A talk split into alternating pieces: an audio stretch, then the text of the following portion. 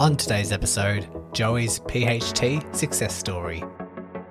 Welcome to the podcast helping you overcome your proximal hamstring tendinopathy. This podcast is designed to help you understand this condition, learn the most effective evidence based treatments, and of course, bust the widespread misconceptions. My name is Brodie Sharp. I'm an online physiotherapist, recreational athlete, creator of the Run Smarter series, and a chronic proximal hamstring tendinopathy battler. Whether you are an athlete or not, this podcast will educate and empower you in taking the right steps to overcome this horrible condition. So let's give you the right knowledge along with practical takeaways in today's lesson.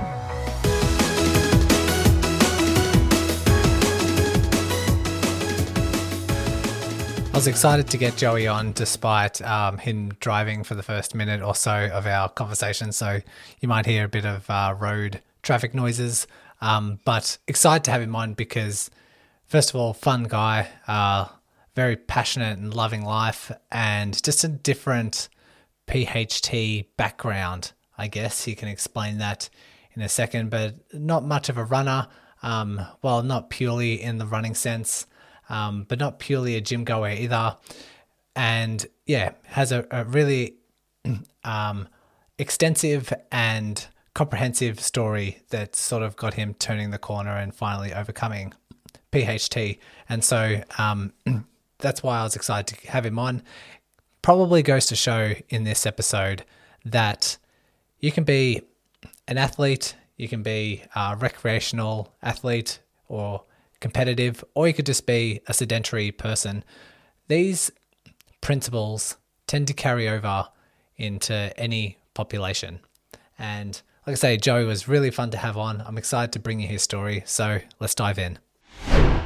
Joey, thank you very much for joining me today. Thank you. Thanks for having me. Thanks for helping me out. yes. Um, I know you're driving at the moment and you're going to pull over soon. So um, those who might people might hear some car noises and maybe some road rage in the background. yeah, yeah, yeah. It's not rush hour yet. There shouldn't be any of that, but it's coming. All right, good mate. Well, um, one really interesting uh, reason why I want to have you on is because your, I guess, athletic background um, is quite different to the runners or cyclists, triathletes, and that sort of stuff that I usually have on. Um, so, would you mind introducing yourself and sort of where that athletic background comes from? Well, uh, I I grew up. You know, spent, I've lived in San Diego my entire life, um, and due to weather, probably a lot like Australia, people are active year round. Uh, so I grew up playing the traditional, typical sports of uh, American football, wrestling, dabbled in boxing, things like that, and a lot of surfing, so on. So I kind of athletic my whole life, or active my whole life. Um, they got married, had kids, and just became more of a gym rat. I was never, um, I was never a an endurance athlete though. I never did any legitimate endurance activities.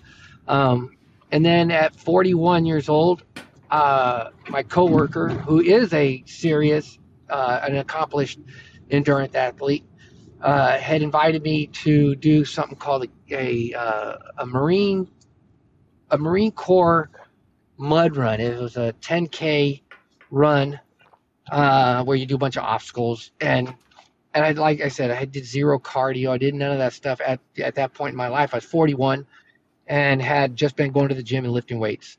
But I just thought, how hard can it be? so I went out there and I just about died. and I realized for the first time in my life, oh my God, I have no cardio. And so I decided to take up running but because I also wasn't in the endurance community on any level, I didn't even I knew nothing about all of that. I just thought to be a better runner, just put on some shoes and start running. So I started doing that, and I just ran as far as I could, as fast as I could, every chance I got, and I got faster, and I got I, was able to run further, and I was able to run faster. But I also was just piling up in, one injury after another, and that the injuries are what caused me to start trying to figure out, oh, why is this happening you know, ITB was my first major issue, and that's why I started learning. Oh wow, there's a there's an art to this. Uh, duh. It turned, and I started learning. Uh, there's a process, uh, but because of the sports I was in before, where you just do everything hard, hard as you can all the time. I, I, even though I read a lot of this stuff, cheat running these things, trying to fix my ITB, I didn't really listen. I just still pushed and pushed and pushed. And then, uh, in about, I'd say about about five, six years into it, um, I would be, I guess, an okay runner in the world of runners. Um, I had, you know, running uh, a 10K at about a seven and a half minute pace and seven minute pace. Um, ran a half marathon and, but always hurting. And about that time, I was at the beach and I slipped playing with my daughters, playing a paddleball game, and uh, it's the first time I felt a like a pain, like an injury to my right hamstring tendon up by where my butt is. And from that point forward, every time I ran, it would hurt. And um, I because I didn't want to lose my running conditioning, I never took a break. So I became Dr. Google and I started looking trying to figure out what's going on. And um, my daughter, my oldest daughter, was at UCLA, and I had to drive two to three hours to see her regularly. And um, to I couldn't sit that long. I'd have to literally lean the entire way on one butt cheek. Sorry, uh, but that's what I did to get there. And um, never understood what was truly going on. I knew what started it, but I couldn't understand why it wouldn't go away.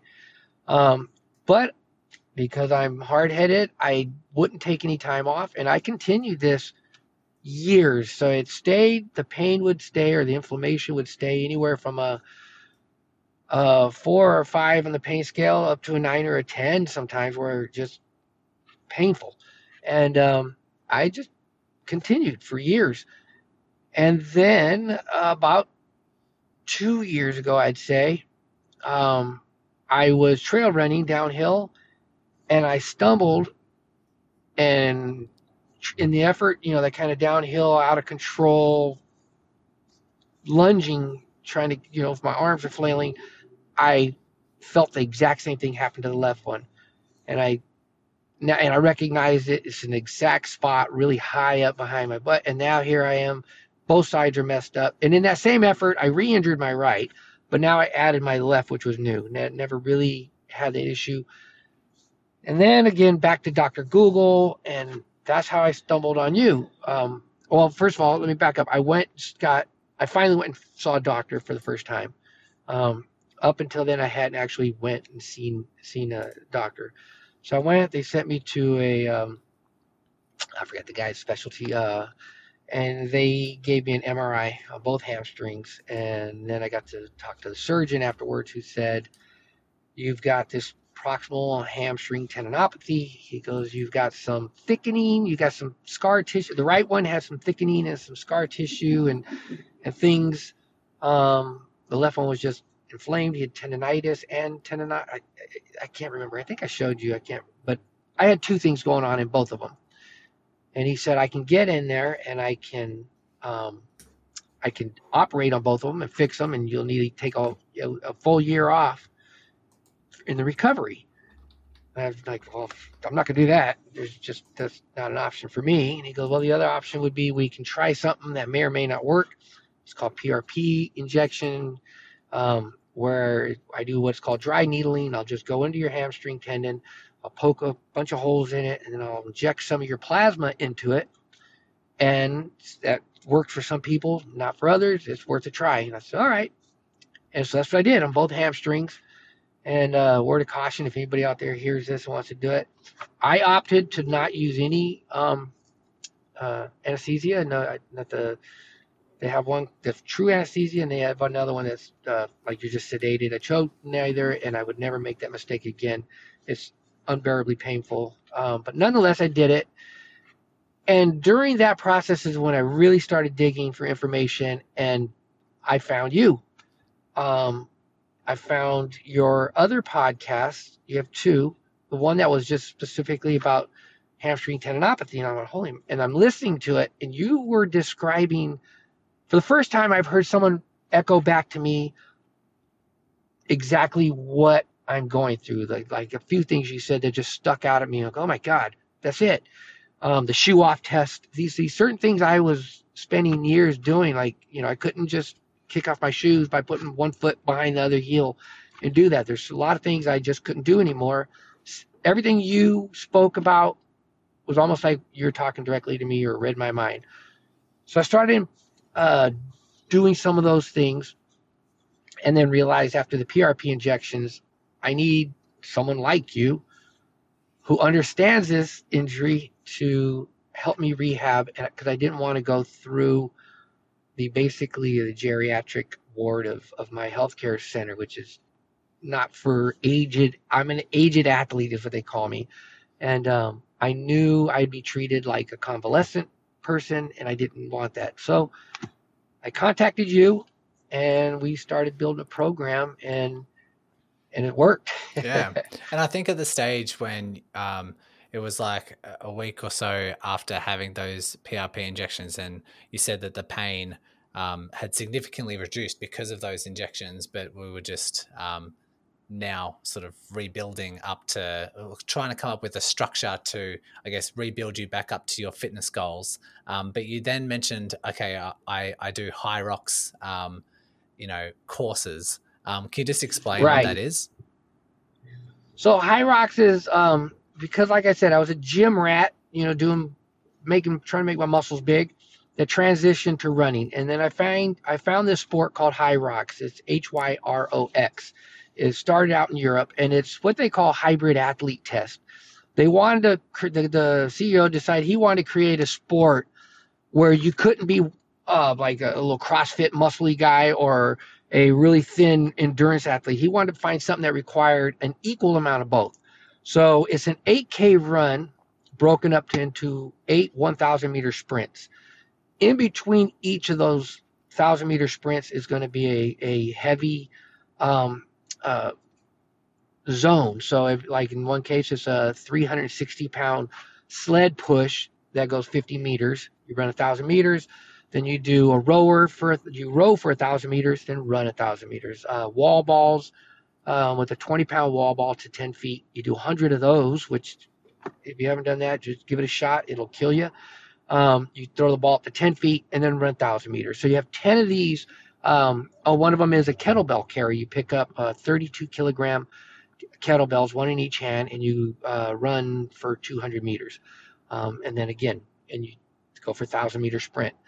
So they're, they're physical strength tests uh, combined with running in the idea that you create the, the hybrid athlete. So I had qual prior to right after getting in, I qualified for the world championship in 2021, but I got hurt, like I said, trail running, and that took me out, so I wasn't able to do it. So now my goal is to get back to that, which I've already qualified. I, I competed in December. I took first place in my age group and so now my goal is to comp- compete as a pro, which simply means for Hyrox, heavier weights. Everything's the same. You just, now I have to push 440 pound sled, um, and I weigh 160. Uh, so it's, it, that's going to be a challenge. Um, heavier kettlebells and things like that. But for the most part, it's the same race, just heavier weights, same run distances. Yeah. Why I say that is because you know, sometimes we were, well, obviously we work when working with athletes. What are their goals? Okay, is it a marathon? Is it a um, an Ironman? And you would, I hadn't really heard of Hyrox, and you were just listing off the list of um, stages, and I was just like, this is so much work for your hamstring. You got the sled pushes, you got the wall balls, and then you've got the sprints in between those stages. And so, just looking at the amount of um, load that we need to get you back to seemed like um, we really needed to work very carefully with introducing a lot of these things. Um, I didn't want to put words in your mouth when it comes to the the outcome of the PRP, but um, I thought could you share that? What was your your reaction like? You know, days, weeks, months after the the PRP injection.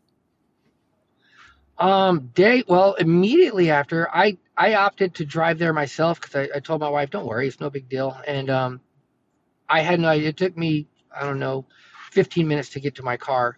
Um, so short term, it was excruciatingly painful. the worst pain I had experienced, and that lasted. That level of pain lasted until like the next day, I'd say, and then it started to subside, you know, and, and became tolerable. I don't. I should probably kept notes. I don't have a perfect timeline, um, but the pain just it it um, evenly decreased over. I'd say a week or two. I, I I don't know if you kept notes. I can't remember, but about that, I'd say it was ready to mm. to start doing some stuff, start doing some light conditioning. I think with but the it, past yeah. clients, um, it was actually good that you had that outcome. I've seen. I, I think I might do a um, a podcast episode on PRPs, um, but the like your uh, um, specialist said, like we're not sure if it's going to work or not, and you you opted for it, um, which I think is pretty good advice because I've seen a lot of people have PRP and it make no difference. I've seen some people have PRP and actually increases their symptoms, and so there's um, it seems like a bit of hit and miss, but a bit different to your initial injury. Um, your initial onset is what we call like a, a, bit more traumatic or an acute onset of symptoms. It was more of a one movement lunge slide where you sort of felt something in your high hamstring where some other people's onset might be very slow and gradual, where they just run a little bit more or run a little bit faster, and it just slowly develops over time. So those two different onsets, um, which is why like every condition is different and should be treated differently. But yeah, nonetheless, we had um, your PRP. You know, a couple of weeks later, we start working together. We start coming up with like a formula and a plan. Um, was there anything in particular that you found I guess different? Was there anything about the structure that you that we laid out that you're a bit surprised about? Um, can you recall back then? Uh, I get. I wouldn't say surprised because I'd listened so much of your about your book and I listened so much of your um podcasts. So I kind of, I, I guess it'd be like describing how to make a cake, right? You could tell someone all the ingredients. I knew the ingredients because I'd heard everything you'd said. So I knew I needed eggs and flour and salt, and I'm going to need uh, a, all the things I needed. But I still didn't understand how to apply it. How to what what combinations? How much of this versus how much of that? How much? And so that's I needed that, and and and as it applies to me as as the type of athlete I, a 58 year old where one leg is, you know, 10 years of, of, of this tendinopathy, the other leg is one year and trying to get back. And so all those things I knew I needed tailored directly to me. And I, although I knew the ingredients, I didn't know how to apply them, how much of each, what the doses would be or the measurement would be for each thing. So um, you're able to put that together for me in a very, very precise way. And I, I I was yeah. very happy. I'd say it, it, it, sort of challenged my abilities to structure in things as well because um, mainly working with runners, I'm very um, like I've got a lot of experience with saying, okay, this is this first week we won't do any running. Let's just work out some strength exercises and see what strength exercise you can tolerate. Once we find that out, let's layer in some running. Usually some like really easy walk runs then just progress based on symptoms, a little bit more running, a little bit less walking, a little bit heavier lifting, and then just sprinkle those layers in. Um, but for you, um, not only were we coming off the PRP, so we had to be very careful about how we apply load to make sure the tendons are tolerating that after that procedure. But um, I think we started off the first week, um, you know, we had you doing some like a high rehab day and a low rehab day, whereas the low rehab day would be like more like body weight style things, um, short range of movement, but then the higher rehab days being more like your deadlifts, trying to go heavy, um, but reduced range of movement, seeing how that was tolerated. And then once we found that layer, we then piled on top of that a walk run program, which started off with a lot of walking, not a lot of running, all really easy running as well, which, you know, you, you over the course of working together, it sounds like you were a bit frustrated about wanting to, you know, kick it up a notch. Um, but slowly piecing everything together and making sure that symptoms were falling when within acceptable limits. Um, can you remember, like in the first couple of weeks, first couple of months, how you felt um, your tendon was responding?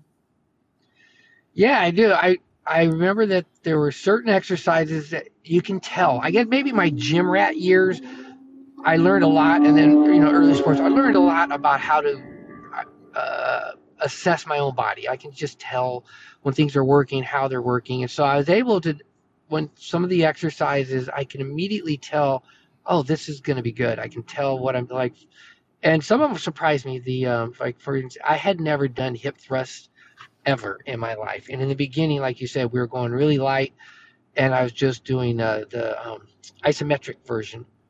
And I can feel it was. Remember, I think I told you it would get kind of hot, not painful, just I was like, wow. And but when I would stand up afterwards, I immediately knew there was a benefit. I can tell. Um, so early on, I do recall certain exercises I can tell were I immediately knew they were working. They were doing something good for me. Um, and then other ones I, I I brought up with you I was uh, worried about. And what was great about working with you was um, you immediately would switch things up and kind of tailor them to things that. Uh, and I, I've told a few friends about you and and that I'm not used to someone taking the feedback and redesigning uh, that the very next day or the very next week, right there on the spot, to give me the same volume of exercises but in a different way. And and I think that was really the best part of of the process because, like you said, it was that whole saying, trust the process. Because there's a lot of times where I knew I felt better, but I wasn't better and I wanted to go and test it. And a few times I accidentally did, but that wasn't deliberate. a few times I just misunderstood, and you were very clear because when I went back and looked at the Google sheet, it was written out there quite clear what not to do, what to do, and how to do it. Uh, I just, I'm my you know my attention span isn't the greatest, or my attention to detail, but uh, but when I did adhere to the program, I saw continuous progress. But like you said, I I was so eager to get back at it. Yeah, um, there's a few things to unpack there because um, it's it's almost quite dangerous when you start getting improvements. I've done a podcast episode on this, like when um, when getting better can be dangerous, and it's essentially like highlighting if you have two good weeks, three good weeks, four good weeks of like almost getting symptom free, you know people's mindset is like yes i'm back. Let's get into it. Let's grind. Let's work. Let's got we've got these oh, races yeah. to prepare for. We've got world champs to look forward to. And then yeah. you know people just hit the accelerator and it sort of um, you know gets them into trouble gets them into a setback and then their mindset just plummets because they're like i was feeling so good. Now i feel like i'm back at square one. There's there's a lot of things to a lot of the, the, the roller coaster of emotions to go through there but um, another thing that you said was um, the ability to at least moderate a plan so that you're still really active. Like in the early days, trying to be as active as you can be. Um, because a lot of fears for a lot of athletes is if I go to see a physio or a PT or a doctor, they're just going to tell me not to do the activity that I love. And that's a lot of the fear. They say, you know what, they're going to tell me I just can't run and I'm just going to ignore them. And so, what's the point of even going and getting it checked out? But um, one thing that I try and do as a therapist is see, okay, how much can we get away with? How much running, how much exercise, how much gym workouts can we get away with and try and do as much as possible without flaring things up? Because one, that would raise the strength and capacity. But two, like your mindset, if you're if you're an athlete and you're doing a workout every day, even though it might not be as intense or as long as you want, we're at least doing something every day, you're still feeling like you're productive, still feeling like you're exercising and you're sort of getting that, that endorphin hit and that rehab experience, that rehab journey is a little bit more tolerable. Um, but then you said that, um, you know, there were some hiccups, there were some flare ups, and you might not have adhered to the plan in some stages. Can you remember what components within that might you uh, might have led you away and um, generate that flare up? Oh, I know for sure what it is. It's something about running what for me is fast. I know in the world of runners, this is not fast, but in my world of hybrid athletes um, that are a little more boxy and a little more muscular and heavy, is fast for us. so mm-hmm. when I picked up the pace, if I if I on some of the um, uh, these uh, intervals, you call them strides, um, I was if I I misunderstood um, or I didn't read what you'd written about the uh, level of effort I should put into that. So I saw that as an opportunity to, like you just said, because you feel good. You're like, well, there's only one way to know how far along I am, and I'm just gonna go. I'm gonna haul ass. Sorry, and so I did, and and I was like, it felt good to be, to be, you know, running at a almost a max pace uh, for a short, even if it was a short duration, we it was that thing where we, you know, we gradually build, build, build, and then for maybe five or ten seconds, right in the very middle, I, I thought I was allowed, I, I had the green light to, for five or ten seconds, just open up with everything I got, and then slowly taper down. And after I can't remember, I did a few of those repeats, and I could, and then like maybe the third or fourth one, I'm like, uh oh, it's hurting, and then one or two more of those after that, I'm like, oh shit, I'm in trouble. this this is this is hurting. Both of them are both tendons were hurting, and then we spoke, and you made it. He said, no, no, no, you did them wrong. so yeah, I know, I know, I know what I did. I know what caused the most. It, it was trying to sprint, trying to stride yeah. out before my hamstrings were ready. All the other exercises didn't seem. Oh well, one um, the lying hamstring curls. Whenever I would, if you know the one where you lay on your stomach and you curl, for whatever reason, that particular movement seems to flare it up a tiny bit, not a lot. Um, but no, not the running running too fast, running slow at a moderate pace didn't bother it at all. It's just hmm. And this is probably something that um, PHT sufferers can um, can learn from this. When you run, when you increase your speed, the demand on your tendon isn't linear. Like if you progress your speed in a linear fashion, um, the demand that the the requirements for the hamstring isn't linear. It's actually exponential. So, you know, even if you are running at 75% of your max sprint, and then you go to 100% of your max sprint, you're like doubling the demand of that hamstring. And so that's why it's um, why you've had such a reaction to those sprints. And usually within a formula um, or like a the benchmark kind of rules I, I sort of lay out for people. Um, at that stage, we we're doing all slow running, and then we started to piece in okay, what does speed work look like? And so we implemented strides once a week, which would be four to six repeats um, of you know running for 30 seconds like you said slowly accelerating for 15 seconds so you start slow accelerate for 15 seconds once you get to your top speed we you know run at that top speed for 8 to 10 seconds and then we back off but for in those early stages that top speed we sort of had a cap on at about like 75% of your max sprint, which, um, like you say, you sort of fell away from those rules or misinterpreted those and thought it to go at 100%. And so that sort of miscommunication led to that flare up, which um, took a couple of um, couple of days, couple of weeks to sort of settle down. Um, which sort of brings me to my next point. Like when you did have that flare up, um, what do you think you did well that brought it back under control? And how long do you think that sort of process took? Um, seems common sense for me. Or is I just did I I avoided the things that hurt, and I, you know, we we did we continued the the ones that seemed to like we were at that point we were doing we're we were we had incorporated my sled push and uh, some lunges and some. We are doing both Romanian deadlifts and their standard deadlifts.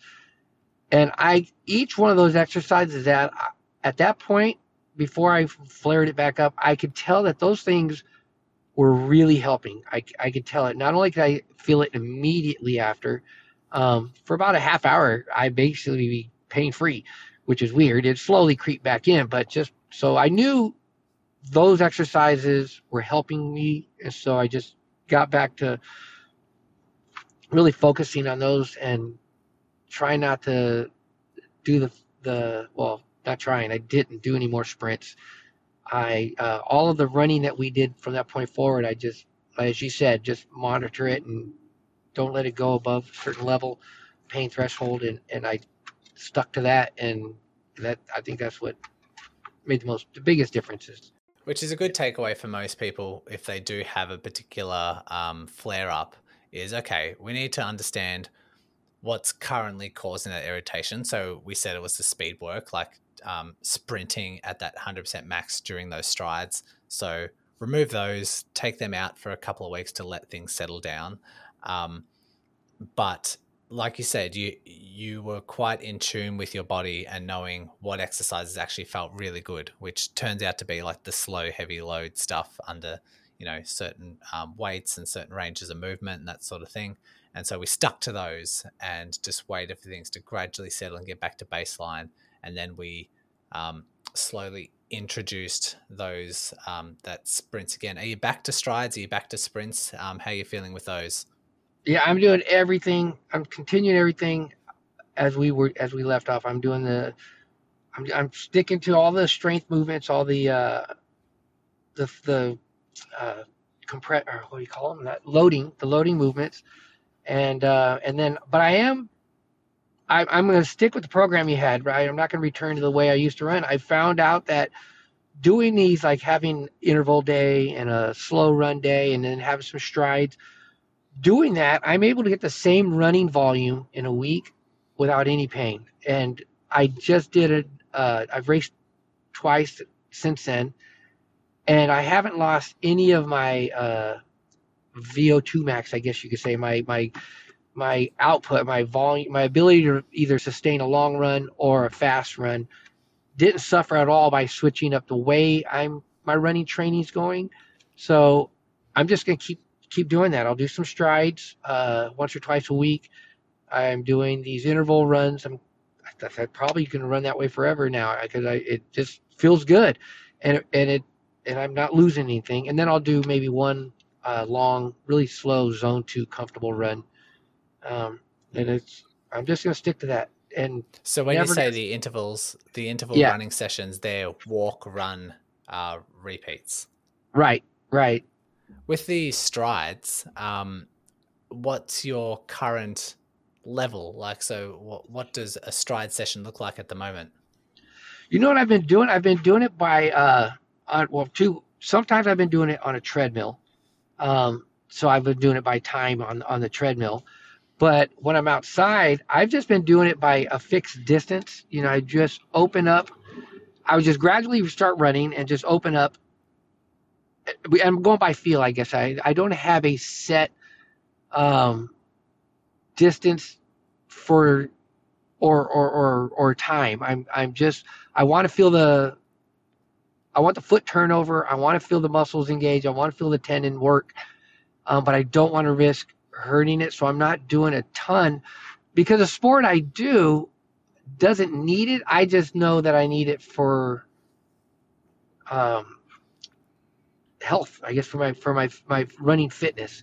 So I'm not having to have a, a, a structured strides, I guess, right now, mm. or I, I, haven't been.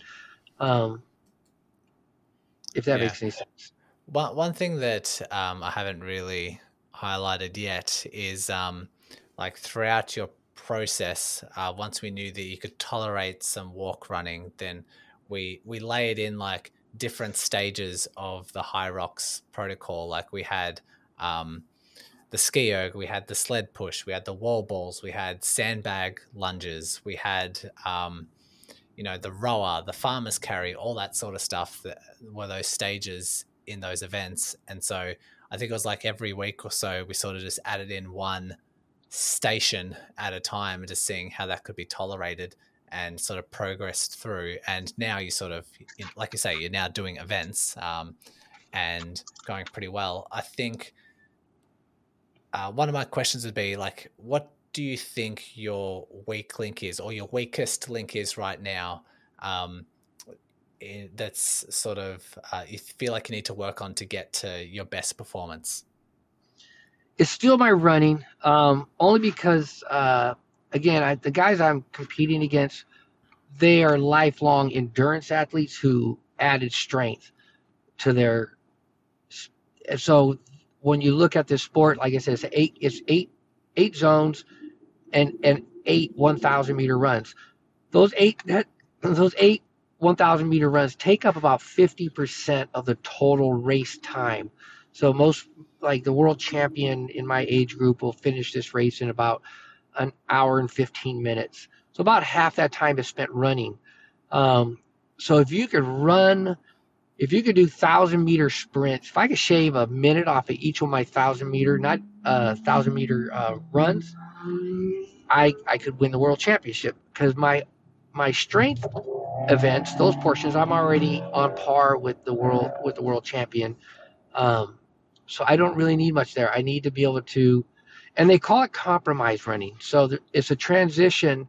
A lot of endurance athletes don't realize until they do it how difficult it is to go from doing uh, putting you know a 40 pound sandbag and lunge for 100 meters and then immediately get up and start running and then sprint for a thousand meters and then immediately push a you know three, 300 400 pound sled for 50 meters and then again shift to sprint to running again and be at top running speed within you know five seconds you, you know i mean you don't have time to build up that shifting of of anaerobic or uh, muscles uh, it, it it is in itself something that has to be learned. So I need to be able to get up to speed and have my top speed be the same as the top runners. And these guys right now, they have a, uh, well, the best in the world have, most of the guys I beat, but when I'm talking about just the top guys in the world, we're talking, they have, they, they beat me by 30 seconds to a minute on each of those 8K laps. That, that adds up.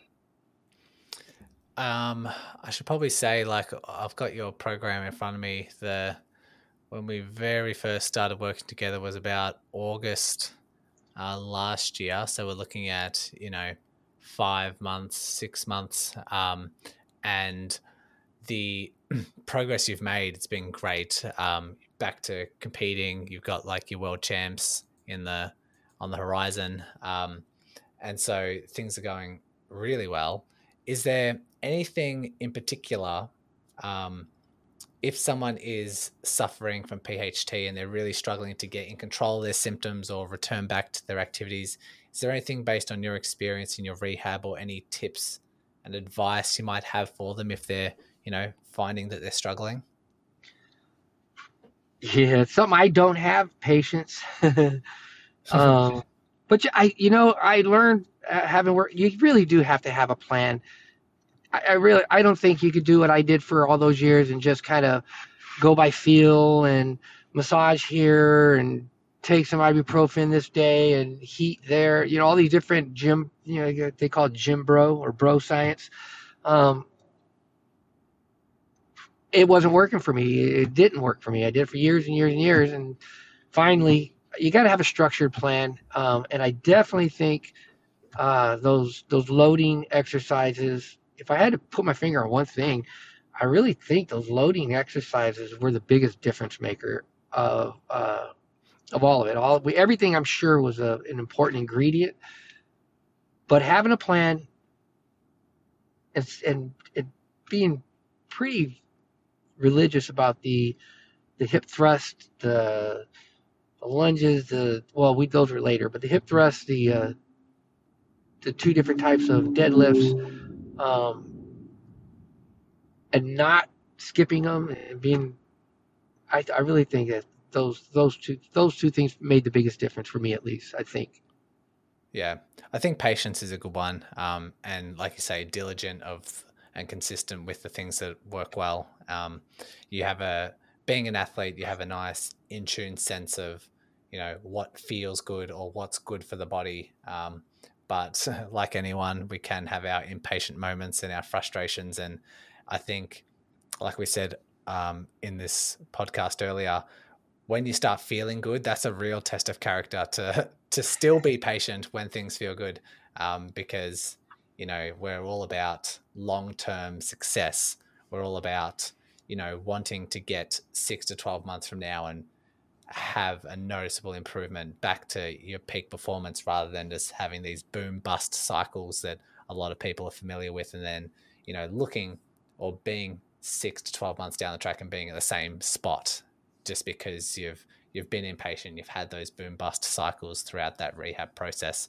Um, so yeah, trust the process, be patient, be diligent. Um, I think is some really nice lessons. Um, anything else to add before we wrap up? No, other than thank you. Uh, you extended my uh, competitive career because I was already thinking I might have to move into something like cycling or I'm very competitive, so I'd have to do something but I wanted to continue doing the thing I love, and I and I really think I owe it to you um, that I'm out there doing it again at at a high level. So thank you. Nice. Do you mind if I share your Instagram account? Um, I actually didn't check with you beforehand, but are you okay with me to share that? Sure.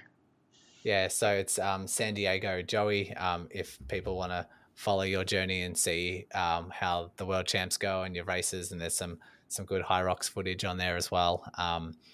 Yeah, looking forward to uh, personally following your journey and seeing where it takes you in the next couple events, the world champs, and all that sort of stuff. And um, was really excited to have you on and a, a good different rehab journey to what is usually on this podcast. So thanks for coming on, mate. Thanks, Brodie. Appreciate it. Thanks once again for listening and taking control of your rehab. If you are a runner and love learning through the podcast format, then go ahead and check out the Run Smarter podcast hosted by me. I'll include the link along with all the other links mentioned today in the show notes. So open up your device, click on the show description, and all the links will be there waiting for you. Congratulations on paving your way forward towards an empowering, pain free future. And remember, knowledge is power.